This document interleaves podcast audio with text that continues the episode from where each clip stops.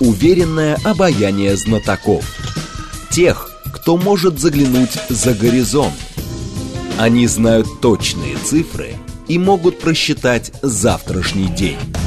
Умные парни вновь и вновь выходят в прямой эфир, чтобы многое нам объяснить.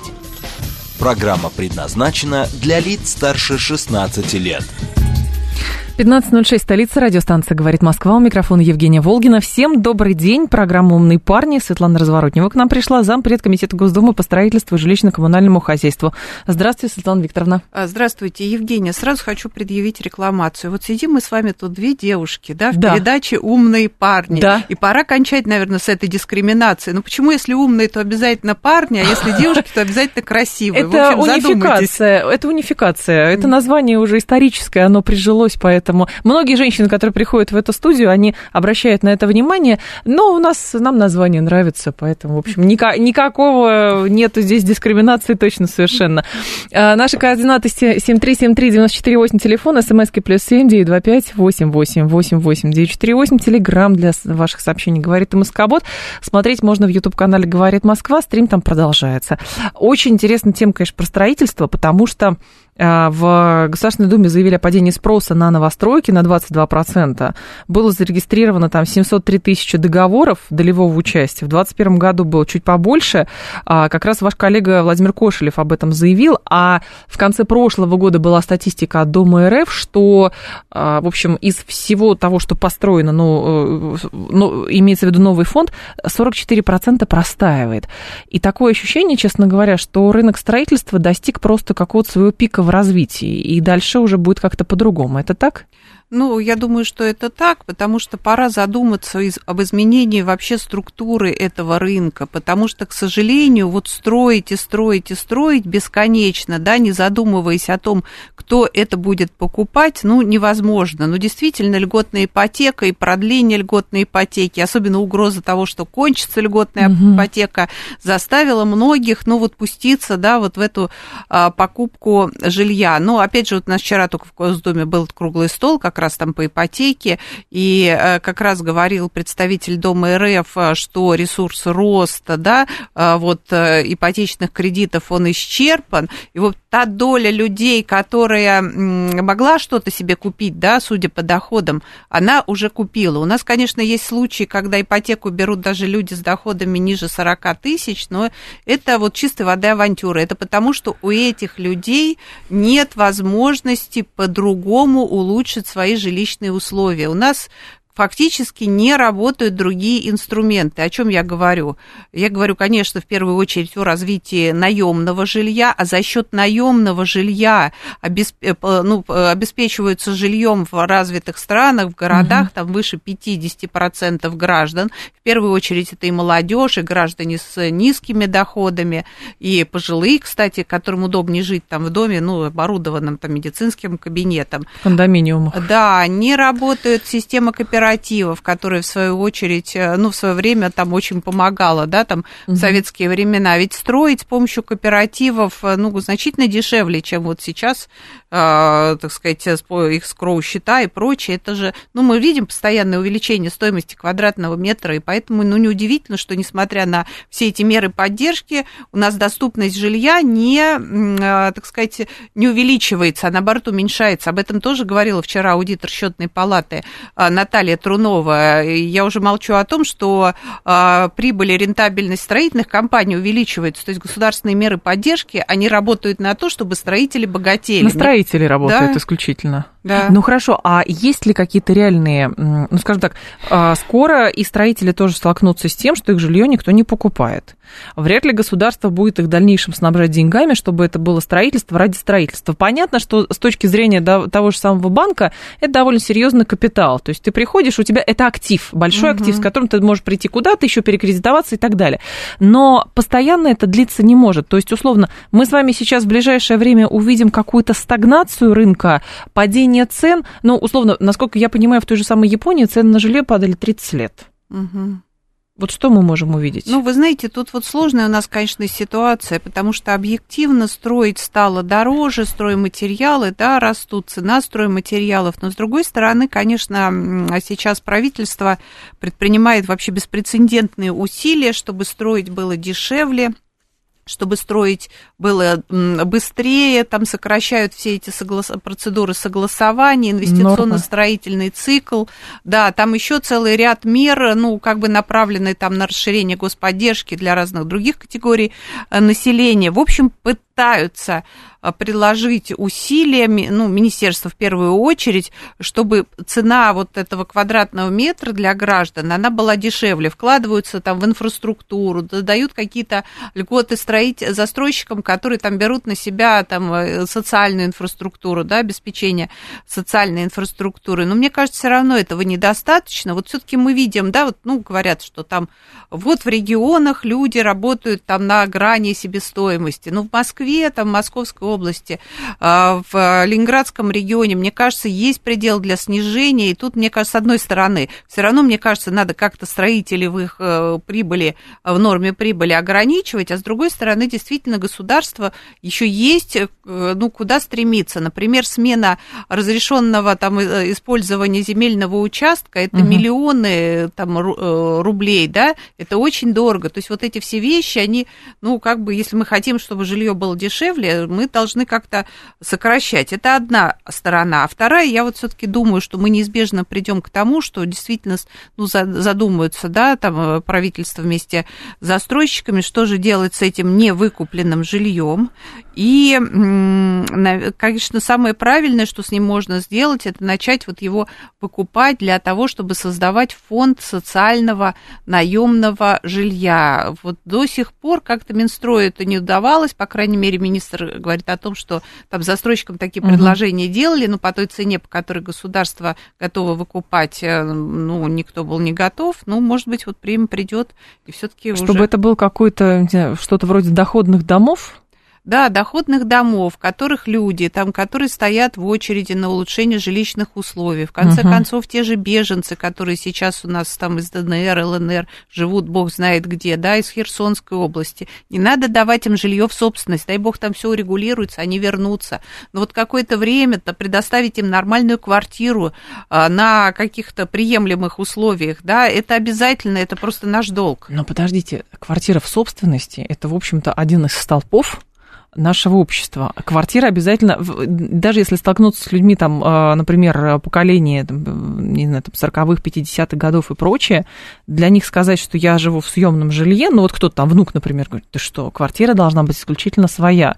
И вот хоть ты убейся, но обязательно квартиру приобрети в собственность. То есть это какие-то, ну, еще должны быть, наверное, ментальные, в общем, трансформации. Нет, ну вы знаете, когда у вас есть деньги, вы выбираете, да, там, приобретать квартиру в собственность или снимать, или снимать Согласна. это один вариант. И, кстати, я хочу сказать, что многие уже выбирают, ну, из молодого поколения, именно снимать, потому что посчитали в конце 20 года, 21 года, что на самом деле снимать квартиру, да, или держать эти деньги в банке, это получается дешевле, чем вот взять ипотеку и угу. работать всю жизнь на эту Понятно. квартиру. Во-вторых, трудовая мобильность, да, то есть человек может уехать в другой город, человек может там переехать поближе к месту работы, не быть привязанным обязанным там не жить, я не знаю, в каких-нибудь котельниках и тратить всю, всю свою жизнь на дорогу до работы досыпать там перед офисом.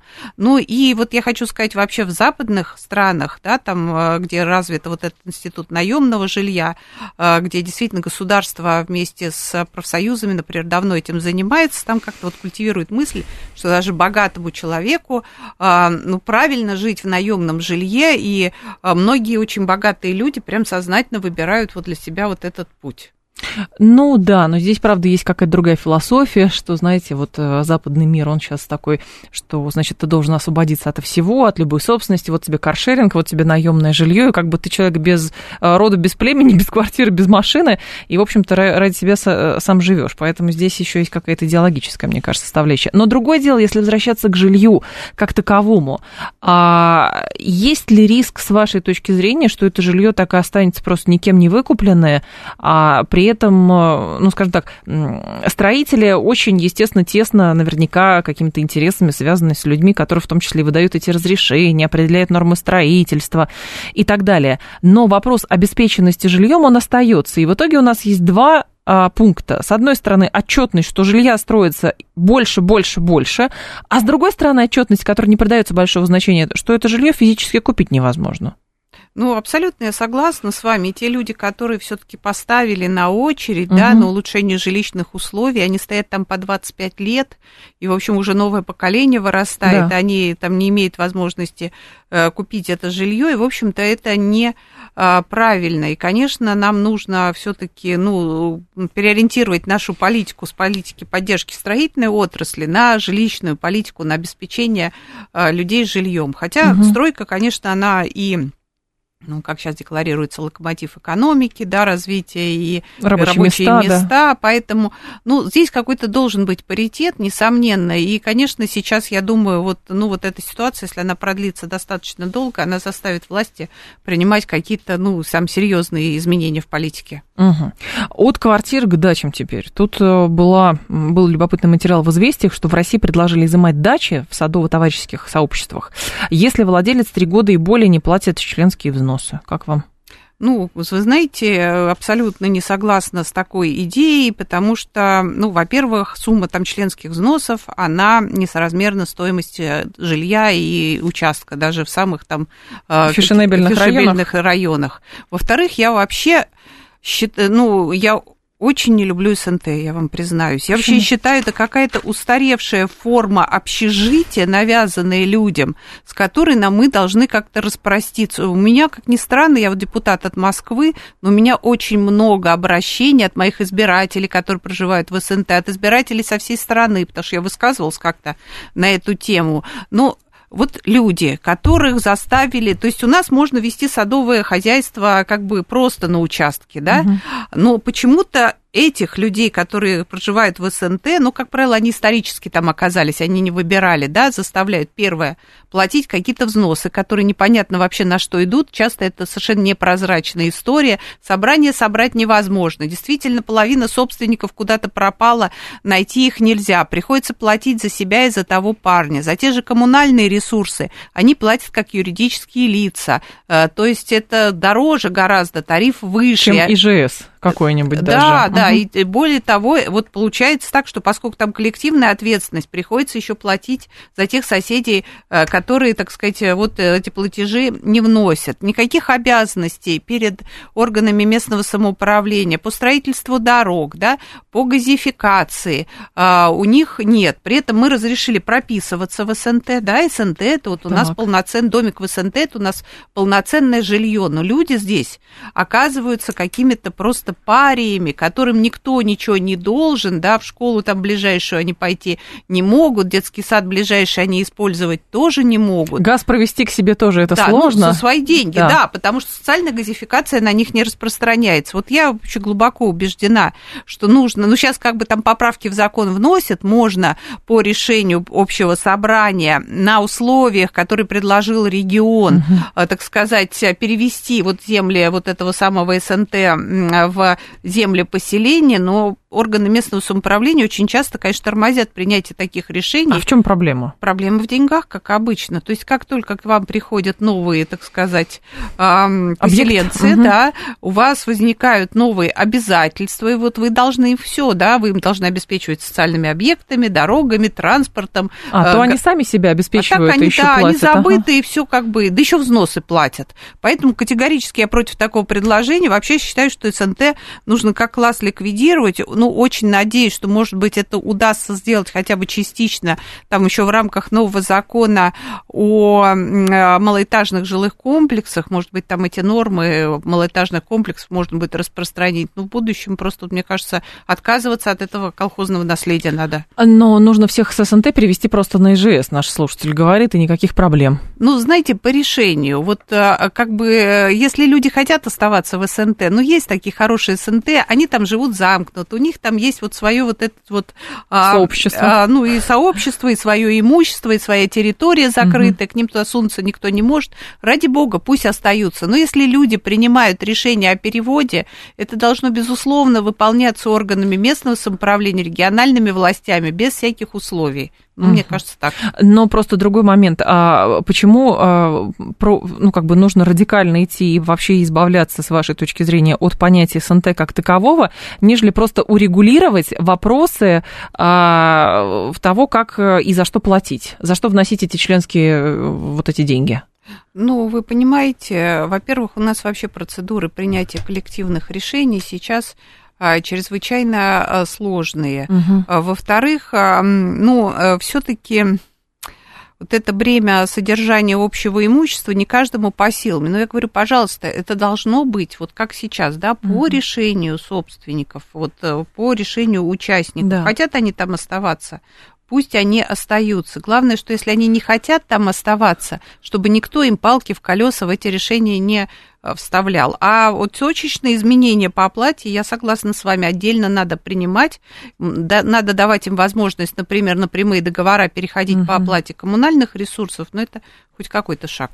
Да, но другое дело, люди вот сразу пишут, говорят, слушайте, ну вот а, квартиры, есть же проблема с тем, что э, не все платят за ЖКХ в своих собственных квартирах, где они прописаны, социальная инфраструктура есть и так далее. И в итоге все эти долги распределяются промеж других собственников, это тоже нехорошо. Но это вот. неправда. Но квартиру у них что... не забирают. Да, долги не распределяются по закону, э, как бы есть прямой запрет на распределение долгов других собственников в многоквартирных домах. Ага. Ну, там как бы де, де-факто, может быть, пытаются различные... Ну, есть 3%, например, в тарифе у ресурсников, да, как бы на неплатежи заложенные. Вот с 1 марта сейчас у нас эм, а, ну, вступит новый порядок перерасчета платы за коммунальные ресурсы, потребляемые на общедомовые нужды. И там, конечно, в случае, если в доме там не все в порядке, кто-то там мимо счетчика угу. потребляет, кто-то там, а, ну, течет что-то в подвалах, да, там вот эти все небалансы, так называемые, будут перераспределяться на всех. Но у людей тут есть инструмент построить свою э, управляющую компанию, да, там привлечь ГЖИ, добиться того, чтобы вот эти небалансы а, были Сводились, меньше, ага. да, а в СНТ там, ну, как бы, как, как правило, очень трудно понять, куда взносы идут, да, на что и так далее. А по СНТ вот просто вот это интересное а, предложение, ведь оно еще во многом продиктовано тем, что у нас много каких-то позабытых домиков, позабытых этих земель.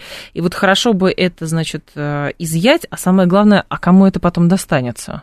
Ну, смотрите, у нас уже есть норма о там, надлежащем использовании сельхозземель, и в случае как раз, если они не используются должным образом, угу. их можно а, там изымать, да? Да, да? Это, правда, не очень хорошо работает, но это есть. И земли, вот если СНТ расположена на землях сельхозназначения, эту норму можно туда распространить. Но у нас вообще есть более серьезная проблема, потому что у нас ведь и в городах куча какого-то недостроя, да, есть частный участок, там много лет, там заброшенная стройка, на которой там калечатся дети, на которой какие-то маньяки убивают своих жертв. Там еще экономика поселка самого должна быть, наверное, еще какие-нибудь документы, регламентирующие жизнь собственников там и так ну, далее. Ну, они как бы есть, там правила землепользования и застройки, но если да. у тебя посреди вот как бы муниципального твоего образования есть чей-то чужой участок, и там какой-то недострой в течение долгого времени, вот ничего с этим голова сделать не может, заставить его содержать в надлежащем виде. Uh-huh. Поэтому вот здесь тоже нужно какие-то неэффективно используемые участки э, стараться все-таки, ну, изымать, в том числе в муниципальную собственность. Я считаю, по-другому там быть не, не может. А вот в данном случае в собственности СНТ, ну, я не знаю, это будет такой рейдерский э, захват, как правило, в пользу, наверное, каких-нибудь э, председателей этих самых СНТ, они там будут фальсифицировать долги, они будут поднимать взносы до небес, да, потом доказывать, что кто-то там не платит эти взносы, а их не платит, может быть, потому что не согласны, потому что было фальсифицировано общее собрание. И так изымать угу. собственность, это такая схема будет хорошо работающая, интересная. То есть это ящик Пандора, который открывается, и в итоге сосед не нравится другому, а дай-ка я у тебя отожму 6 соток твоих. Да, И так, все. так как выжимают в хороших домах а, соседей неугодных, там же есть право, ну, право общего собрания а, принять какой угодно тариф на содержание. Вот бывают такие домики привлекательные в центре города. Там угу. большая часть принадлежит юрлицам, а две какие-то бабушки там остались, затесались. Так они им там, да, поднимают сразу тариф на содержание до небес. Бабушка, естественно, платить не может, но формально у нее не могут отобрать. Но ей говорят, продавай, бабушка, ты же не сможешь здесь жить. Угу. А здесь еще хуже будет. Я живу в СНТ в трехэтажном доме, все соседи состоятельные, 5 километров от МКАДа, перевестись почти нельзя, не берет соседнее село, хотя мы сами асфальт сделали, электричество перевели в Мосэнерго. Нужен закон, как дачная амнистия, сделайте закон, и будет лучше. Вот, я об этом угу. и говорю, и огромное количество писем мне по этому поводу идет. А по поводу газификации люди тоже сразу спрашивают, а почему нельзя навести порядок, а, связанный с газификацией? Вроде бы объявлено же уже, что «Газпром» берет на себя это бремя, а в итоге все равно приходит предложение подключиться за полтора-два миллиона рублей. Ну, вы знаете, надо смотреть. Чуть поближе, пожалуйста. Да, надо смотреть ситуацию. Вот угу. пока, ну, как бы газифицируют те участки, в которые, те муниципальные образования, в которые уже вошла газовая труба. Другое дело, за счет, ну, а, газовых операторов региональных сейчас доводят газ до границы дома.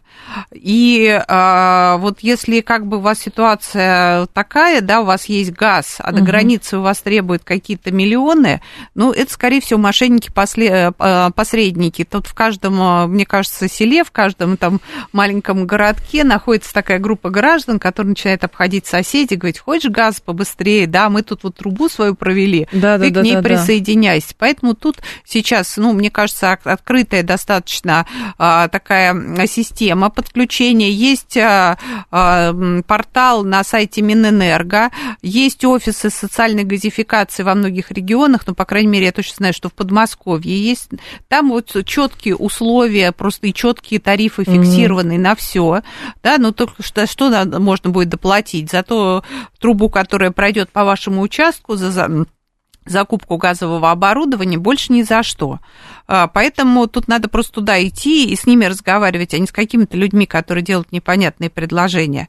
Другое дело, если еще газ не дошел до границ именно муниципального образования. Ну вот тут надо, конечно, либо ждать, э, либо как-то, ну вот я не уверена, что вот эти люди, которые uh-huh. предлагают, они действительно в состоянии что-то сделать. Все равно надо идти, ну как бы вот в офисы э, газификации. Что касается вот СНТ, о которых мы говорили, то там вообще безнадежно только за свои деньги.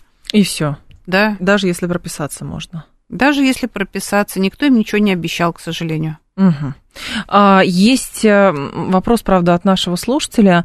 Сейчас а, скажу, был, был, был. А, так, так, так, сейчас, сейчас найду это сообщение. По поводу, вот, невозможно встать на очередь по улучшению жилищных условий, не дают перечень необходимых документов. А, семь попыток подать документы кончились ничем. Просто а как решить этот вопрос? Ну, надо, я не знаю, откуда человек. Из Говорит в район Марьина. Ну, Москва, да? Москва, да-да-да. Да, нет, ну, надо, конечно, обращаться в департамент имущества города Москвы. Там, кроме, угу. ну, возможности, там, так сказать, э, задать вопросы искусственному интеллекту, сейчас они, в том числе там по нашей просьбе, потому что много было жалоб, а, все-таки открыли очный прием, да, надо приходить туда, надо выверять эти документы с ними, ну вот из первых рук все-таки получать информацию. По поводу ЖКХ а, много просто а, этих вопросов, но угу. очень частных по поводу тарифов и прочее. В связи с тем, что ЖКХ становится дороже, тарифы повышаются, но Э, под какое-то обещание от Минэконома, по-моему, это было так, что мы не повысим там в 2023 году, ну, посмотрим, как жизнь повернется. Другое дело, что вот ваши коллеги предлагают разрешить тратить мат-капитал на оплату услуг ЖКХ, потому что из-за повышения тарифов у семей просто не хватает денег на оплату коммуналки. Так мат-капитал, это же про, как раз капитал, это про будущее, а здесь, получается, извините, у нас очень дорого, но вот вам, значит, пособие э, на первичные нужды какие-то распределите его, а что там будет с вашим жильем, обучением, вашей пенсией, это уже не наш наша забота. Примерно так выглядит. Ну, я с вами абсолютно согласна. Это частное мнение одного депутата, да, которым, по-моему, не согласился абсолютно никто. Ну, видимо, угу. она просто не знает, что для людей с низкими доходами у нас есть такая форма поддержки, как жилищная субсидия. И если э, расходы семьи на ЖКХ, они превышают какой-то определенный процент дохода семьи, то надо идти обращаться за этой субсидией получать помощь от государства. Она в разных регионах у нас этот порог разный. Угу. Ну, в среднем он 22, в Москве там вы больше 10% не будете платить. И да, Здесь... давайте сейчас новости, да. а потом продолжим. А Светлана Разворотнева с нами, зампред Комитета Госдумы по строительству и ЖКХ. Уверенное обаяние знатоков. Тех, кто может заглянуть за горизонт. Они знают точные цифры и могут просчитать завтрашний день. Умные парни – 15.35 столица, радиостанция «Говорит Москва». У микрофона Евгения Волгина, Светлана Разворотнева с нами, зампред комитета Госдумы по строительству и жилищно-коммунальному хозяйству. Продолжаем все про ЖКХ, свет, газ, э, деньги, естественно, говорить. Я обещала вам договорить ваш, э, как раз, чтобы тезис свой закончили да, про мы говорили мат-капитал и ЖКХ. Да, мы говорили про то, что главный единственный способ решить э, проблемы с оплатой ЖКХ, если нет денег, это подать на жилищную субсидию.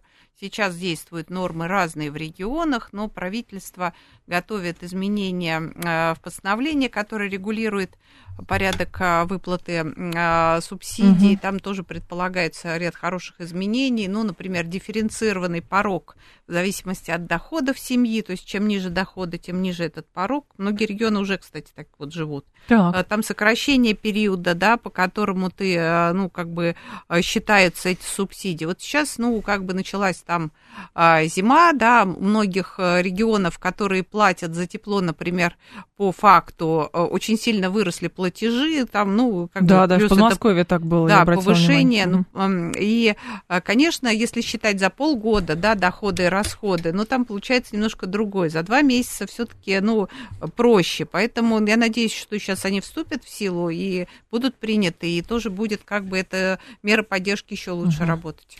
А насколько сейчас большая проблема состоит в том, что как будто бы людей, занятых в жилищно-коммунальном хозяйстве, резко стало меньше. Многие на это обратили внимание в своих городах, да и в Москве тоже, потому что резко стало меньше дворников. Вот эти вот э, то лед, то гололедица, то ледяной дождь, то э, снегопады.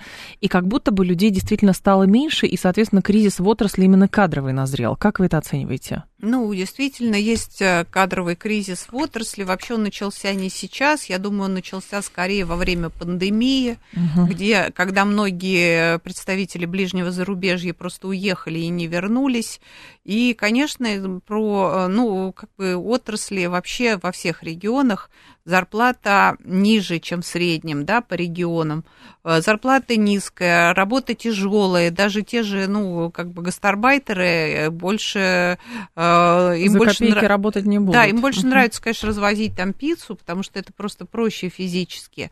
Вот. И про... кроме того, не престижная профессия, потому что коммунальщиков вспоминают только тогда, когда что-то случилось, когда там что-то не так, а то, что вот эти люди 24 там, часа в сутки, 7 дней дней в неделю обеспечивают нам нормальное там состояние жилья, да, окружающего пространства, про это никто не думает. Поэтому, конечно, надо в отрасли и зарплату поднимать, и а, каким-то образом там, я не знаю, ну, механизировать а, эту историю. Ну, в Москве там сейчас более-менее все и то техники не хватает.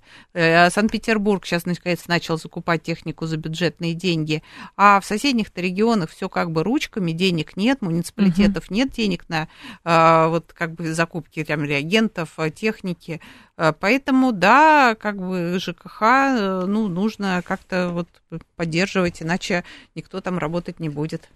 Но здесь речь идет о том, что а, не идут и свои тоже, или, в принципе, своих даже и не зовут? Нет, зовут активно. Вот сейчас действительно дефицит кадров, там, дворников в Москве там от 30 до 50 процентов в разных районах, и активно зовут, и зарплаты, мне кажется, для соседних регионов более или менее приличные, там 50-70 тысяч, вот может дворник На за месяц на руки, реально, я правда проверяла, у меня там есть несколько контрольных закупок в виде знакомых, которые работают. То есть не так, что мы тебе по ведомости 50 напишем, 35 заберем себе, а 20 ты возьмешь. Да-да, ну, а, реально получают, но все равно это недостаточно привлекательно, и мне кажется, здесь надо вот возвращаться к тем инструментам, которые были в советские времена, например, служебная квартира. Ведь за служебную квартиру очень многие шли, работали, и это была надежда. И не только дворники, кстати, для органов внутренних дел, у которых тоже Мгм. дефицит. Вот, опять же, это, это вот наемное жилье, мы возвращаемся к Да, нему. да, да, это да, да. еще и служебное жилье. Это возможность действительно вот этой вот трудовой миграции рабочей силы, а у нас его ну, практически нет. А, наш слушатель говорит, согласен на повышение цен за услуги ЖКХ, но при условии, что их качество, по крайней мере, не ухудшится. А сейчас происходит э, какая-то ерунда. Ну, вы знаете, прав наш э, слушатель, потому что, ну, пока вот э, те, э, во-первых, мы во- вообще не понимаем, за что мы платим, да, вот мы платим по факту, что есть там управляющая компания, если Ну да. говорить про обслуживание дома, да, не про коммунальные ресурсы, это отдельная история. И вот у нас там действует закон о раскрытии информации управляющей компании, но вот анализируя эту информацию, вы можете узнать все, что угодно, кроме ответа на простой вопрос, да, сколько дом собрал, сколько было потрачено и сколько стоила каждая услуга. В общем, здесь нужно, первое, конечно, менять порядок раскрытия информации. Второе, конечно, тарифы на управление домом, на обслуживание дома, на текущий ремонт, они должны формироваться вот не, на, не с потолка, не исходя как бы из каких-то политических соображений, представлений там собственников и а, органов власти о жизни, да, а они должны четко рассчитываться на основании там стоимости работ, стоимость материалов там а, и так далее. То есть это вот я за то, чтобы мы перешли к какому-то частичному уже государственному а, регулированию цен на основании такого калькулятора. То да, ЖЭКи вернуть просто? Нет, не Нет, ЖЭКи, ЖЭКи? просто государство должно сделать такой калькулятор, в который ты вставил там какие-то виды работ, и те четко рассчитали, сколько она стоит, вот реально, сколько она стоит. А собственник, он должен выбирать не из эм, какого-то бесконечного количества вариантов, да, и цен. Собственник может выбирать перечень услуг. Мгм. Ну, вот, например, хочет подешевле, оставьте только те работы, которые, ну, как бы влияют на безопасность. А, если хотите получше, ну, например, там, или премиум-класс, да, пусть туда еще войдут расходы по повышению энергоэффективности дома, я не знаю, создание катка во дворе. Но это должен быть вот четко прописанный перечень. И вот сейчас, кстати, стратегию ЖКХ Стратегию развития строительной отрасли ЖКХ приняли в ноябре до 30 года. Там есть такая задача, а, стандарты услуг как раз по управлению МКД. Вот эти стандарты как раз они должны быть четко прописаны. Да, каждая работа, которая делается управляющей компанией, результат этой работы, Так. оценка.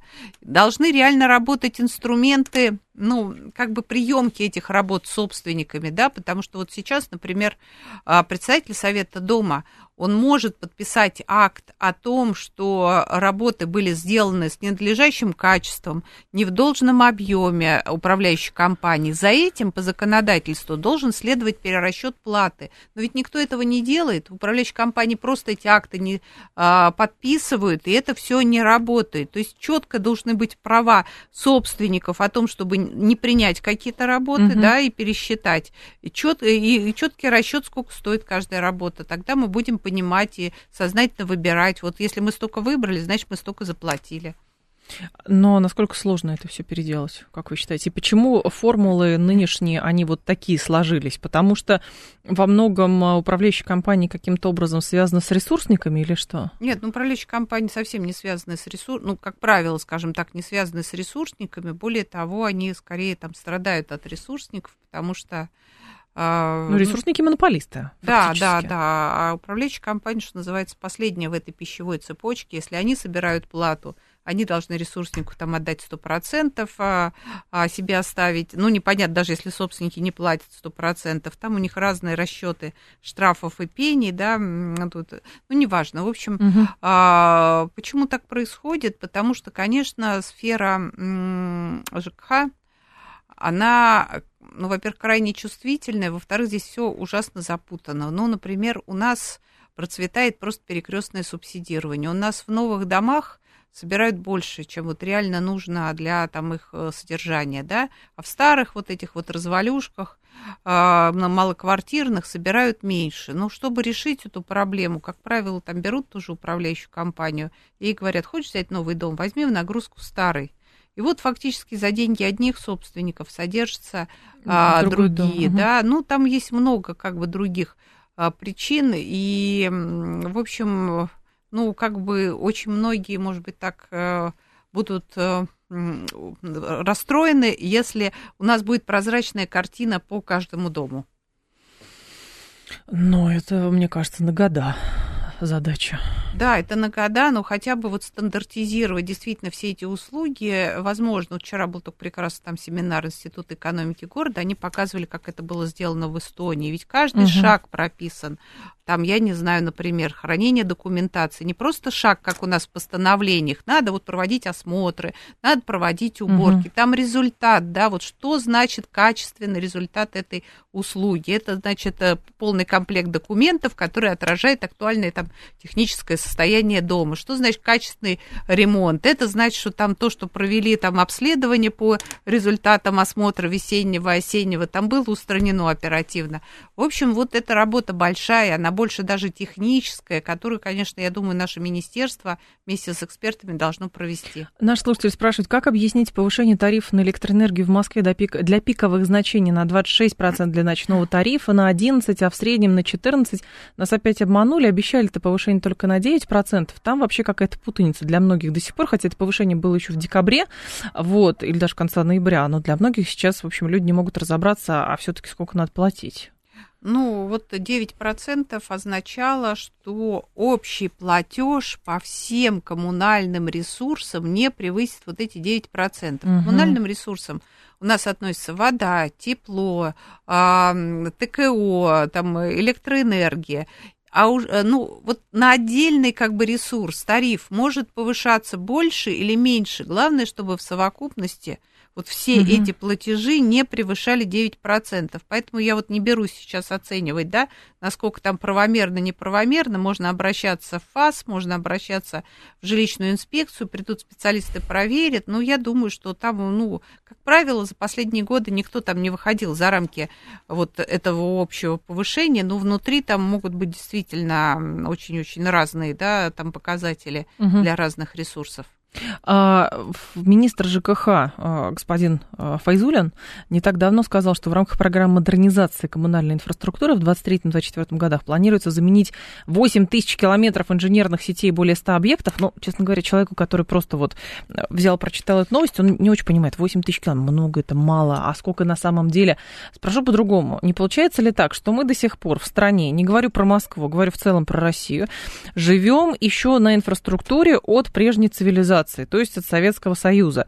И в итоге получается, где, может быть, какой-то чиновник а, более активный, пробивной и прочее, и как бы эмпатичный по отношению к людям на этой территории, он там за то, чтобы эти трубы, значит, переложили, новые поставили, а где-то оно вот, в общем, все полностью разрушенное. Да, вы совершенно правы. Мы во многом живем на старой инфраструктуре, которую там 30 лет с лишним, да, ну, недолжным образом эксплуатировали, содержали, угу. ремонтировали. Причем, значит, до последнего времени нам федеральные органы власти говорили, вот пусть бизнес приходит а, а, в коммуналку, да, заключайте концессионные да. соглашения, и бизнес все поправит. Но бизнес это не благотворители, это не собес, да, которые там за свои деньги исправят что для жителей. Бизнес как бы живет за счет тех тарифов, которые платят население, угу. и, в общем-то, как правило, тарифов, ну, во многих отраслях не хватало для того, чтобы, ну, как-то так, такого рода, да, концессии заключать. Там, например, я помню, Ассоциация водоканалов считала, сколько нужно лет, чтобы окупить вложения в, по-моему, водоканал города Щекино Тульской области. Они посчитали, что нужно 130 лет, да, чтобы при имеющихся тарифах купить. Естественно, никакой бизнес туда на не таких пойдет, условиях конечно. не пойдет. Поэтому вот к вашему, кстати, длинному списку того, у кого что-то получалось, надо еще добавить размер муниципального образования, да, и ту отрасль. Вот у нас более или менее бизнес приходил в тепло. Ну, вот там, где тариф был больше 2000 за гигакалорию, там уже это было выгодно. Ну, Да. хорошие там были концессии или фейковые, это другой вопрос. Там генпрокурор, который у нас был в Думе в прошлом году, он обращал как раз внимание на то, что они активно проверяли концессии, и многие из них, так скажем, заключены были на странных условиях или на хороших условиях, которые не выполнялись. Но все-таки там в тепле более или менее, в воде, водоотведении, то есть канализация совсем плохо, потому что в воде тарифы очень низкие, у нас бутылка воды стоит меньше, чем а, а, больше, вернее, в магазине, чем э, тонна воды, да, которую мы получаем из крана. Ну, в Москве, опять же, немножко по-другому, в Москве подороже, ну, в регионах в целом. Водоканалы у нас в основном там все в предбанкротном, банкротном состоянии. И вот здесь, конечно, без помощи государства в малых городах, а, в селах, в системе водоотведения, водоснабжения, ну, невозможно было, да, поправить эту ситуацию. И действительно, у нас вот в 2020 году фактически произошел такой, ну, тектонический сдвиг. У нас, Мгм. наконец, из э, бюджета, ну, даже с 18-го отчасти на- начали идти деньги в эту отрасль. Во-первых, национальный проект «Экология», там есть подпроект «Чистая вода», довольно много, да, поправили, так сказать, в сфере водоснабжения. И вот сейчас у нас появилось инфраструктурное меню правительства, а, значит, вот принимали мы бюджет а, как раз на 23-25 год. 260 миллиардов из бюджета на проекты по модернизации коммунальной инфраструктуры, 150 миллиардов из Фонда национального благосостояния, обещают, кстати, еще столько же выделить. А, значит, инфраструктурные облигации ВПРФ, да, это не субсидии, это кредиты, но кредиты очень дешевые. И, конечно, только за счет этих денег, это не очень много, вот в этом году как раз, ну, в рамках бюджетной, там 30 миллиардов только пойдет. Этого мало для того, чтобы все это поправить. Но ведь задача бюджета не все сделать за свой счет. Вот такие вложения бюджетные, они облегчают в том числе приход бизнеса в эту сферу. Естественно, здесь просто а, мы все равно упираемся как раз в то, а, что для государства и, и вообще для экономики первично. Понимаете, это как с пресловутой газификацией. Говорят, что там Газпром тот же самый, ну, раньше, по крайней мере, говорят, а мы туда не пойдем, там народу нету. А народ говорит, ну, мы туда не пойдем, потому что там газа нету. То есть что первее, инфраструктура или все-таки люди, которые должны, вопреки всему, преодолевая всевозможные трудности? Ведь, по сути, получается, если государство еще думает, что ну, лучше бизнес туда придет, это вообще невыгодно. Но, послушайте, роль государства не сводится только к тому, чтобы брать, значит, деньги с ресурсников э, или с людей, то есть налоговую базу форм- формировать.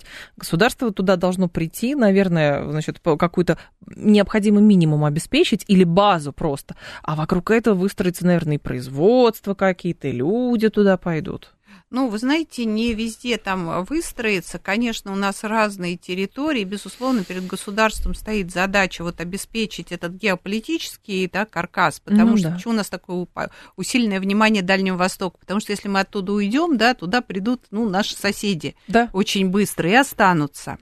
Но при этом вот что хорошо, кстати, было в стратегии развития строительной отрасли и ЖКХ, а, как раз а, она сделала даже попытку такую вот пространственную стратегию для начала прописать. Она сделала попытку, ну вот сейчас вот Хуснулин, да, он делает вообще потрясающие вещи, он делает синхронизацию развития всей инфраструктуры, какие-то пятилетние планы, и понятно, что не все территории у нас имеют перспективу, к сожалению, да, к моему огромному. Но в этом смысле для таких территорий нужна тоже отдельная стратегия. Ну, Вахтовое развитие, скорее всего. ну, либо Нет? вахтовая, либо, вот знаете, вот сейчас у нас был конкурс «Лучшая муниципальная практика», ну, каждый год проводит, Ага. да, правительство. Там, например, Воркута представила, ну, проект по управляемому сжатию территории. Но это нормально, если где-то у тебя там закончилась эта угледобыча, да, Так. и там люди не могут жить, ну, значит, надо продумать, как переселить людей, куда.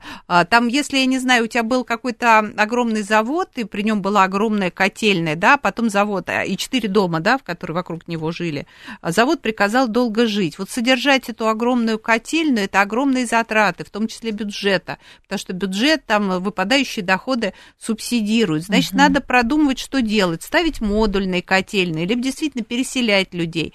Но это должна быть взвешенная, продуманная история, а не так, вот, знаете, зарыть голову в песок и сказать, денег нет, но вы держите. Как вот в Владимирской области, я помню, в свое время закрывали котельную и говорили, ну, переходите на электрические обогреватели, сделать ничего не можем. Угу. Но вы в Иркуту привели в пример, а ведь это очень красноречивый как раз пример, потому что если обратить внимание, то по статистике там самое дешевое сейчас получается жилье, которое просто никто не покупает, и там трехкомнатную квартиру за 300 тысяч можно, потому что просто вымершие территории. Другое дело, управляемая сжатие, но это как управляемая смерть. Рано или поздно все равно умрете, но сейчас мы вам, э, э, как это, паллиативная помощь. Ну, вы знаете, Евгений, ну, к сожалению, у нас это нормальная, ну, не то что нормальная, но эта история, она ну, характерна. Объективный фактор, понятно. Да, да, у нас Детройт есть, да, там тоже есть. Да, ну, у, них, не... у них есть. Да, да, у них. Ну, это не только наша а, проблема, но а, есть объективные тенденции. Был там один ресурс, было какое-то одно предприятие, угу. оно там сейчас переместилось. Но люди должны, во-первых, а, все равно не должны быть брошенными, а во-вторых, вот вы как бы очень хорошую тему затронули, вот этого брошенного жилья. Ведь смотрите, там масса жилья, в котором не живут, и э, не платят за него, и вообще в домах там 4-5 квартир обитаемых содержать это сложно, а при этом куча людей, которые стоят там, в том числе живут в балках еще до сих пор, в Иркуте не знаю, там где-то в зоне да. БАМ, а балок это даже не барак, это, знаете, вот железная вот эта бочка, первые переселенцы. Да, да, да. да вот да. Э, как бы такое жилье тоже надо как-то превращать в наемное, я не знаю, давать деньги муниципалитетам, пусть они его выкупают, арендуют у а, владельцев, чтобы туда очередников поселить, бюджетников. А, в Германии, кстати, такая практика есть. Вот в Германии не приватизировали, слава тебе, Господи, жилой фонд, поэтому они могут заниматься вот этим вот управляемым сжатием, ну, переселяют там всех в один дом, да, угу. один другой сносят, там, если он старый, вот 60-е годы уже он морально устарел, ну, строят на его месте другой. То есть вот здесь вот нужно как-то вот расширять вот эти практики, на мой взгляд. Но это должна быть какая-то единая программа, то есть э, во многом, мне кажется, проблема как раз э, упирается в то, что у нас разные ведомства занимаются разными вещами, хотя, в принципе, все это относится к одной теме. Ну, вообще-то у нас есть муниципалитет, и стратегия развития муниципалитета. Муниципалитет отвечает за все, что там творится на его угу. территории. Может быть, им сейчас не хватает полномочий для принятия таких решений. Им точно не хватает денег для того, чтобы, например, а, строить арендное жилье, развивать да, вот это арендное жилье. У нас еще, кроме денег, есть проблема вот этой бесплатной приватизации, да, когда дали по социальному найму жилье, человек его угу. приватизировал, оно выбыло из этого фонда. Потом человек уехал, бросил квартиру, жилье уже никому нельзя передать. Понятно. То есть тут надо решать, конечно, комплекс проблем, но э, стратегии, они должны быть вот реальными, не просто там, я не знаю, строительство комфортной городской среды, а развитие города реальное. А, Светлана Разворотнева была с нами, зампред Комитета Госдумы по строительству и ЖКХ. Светлана Викторовна, спасибо, ждем вас снова. Далее у нас рубрика «Анатомия Москвы», далее потом будет Юрий Буткин. Я с вами прощаюсь до понедельника. Всем хороших выходных.